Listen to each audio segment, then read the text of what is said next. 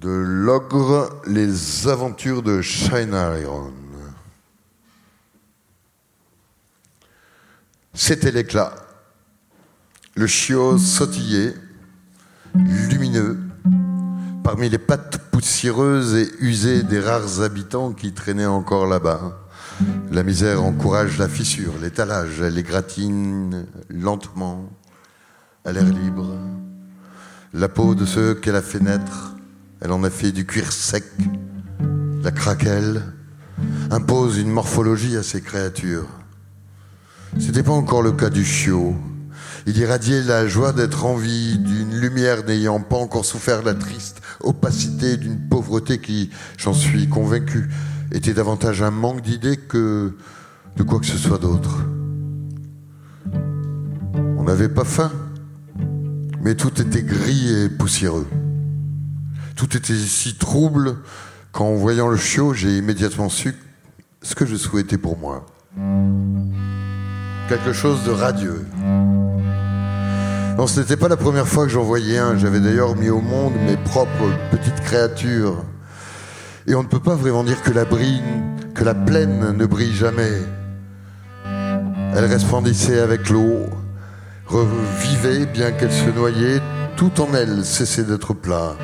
Elle se cambrait de grains, de campements, d'indiens cul par-dessus tête, de captives déchaînées et de chevaux qui nageaient avec leurs gauchos sur le dos. Tandis que tout près, les dorados sautaient, rapides comme l'éclair, avant de disparaître dans les profondeurs vers le cœur du lit encru. Et dans chaque fragment de ce fleuve qui grignotait les rives, se reflétait un morceau de ciel.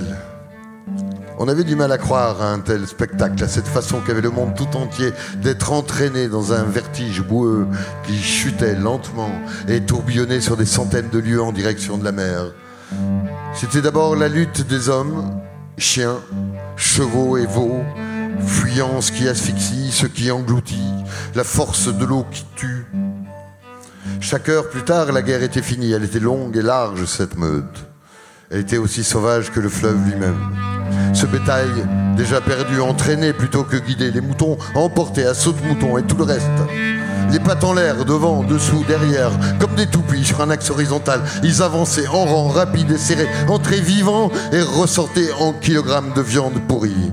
C'était un torrent de vaches en rapide chute horizontale. Ainsi se précipitent les fleuves dans mon pays à une vitesse qui en est aussi un, approfondissement et me voilà revenu à la poussière du début, celle qui opacifiait tout et à l'éclat du chiot que j'ai vu, comme si je n'avais jamais vu un éclat, et comme si je n'avais jamais vu de vaches nager, ni leurs cornes étincelantes, ni toute la plaine éclatante de lumière comme une pierre humide au soleil de midi.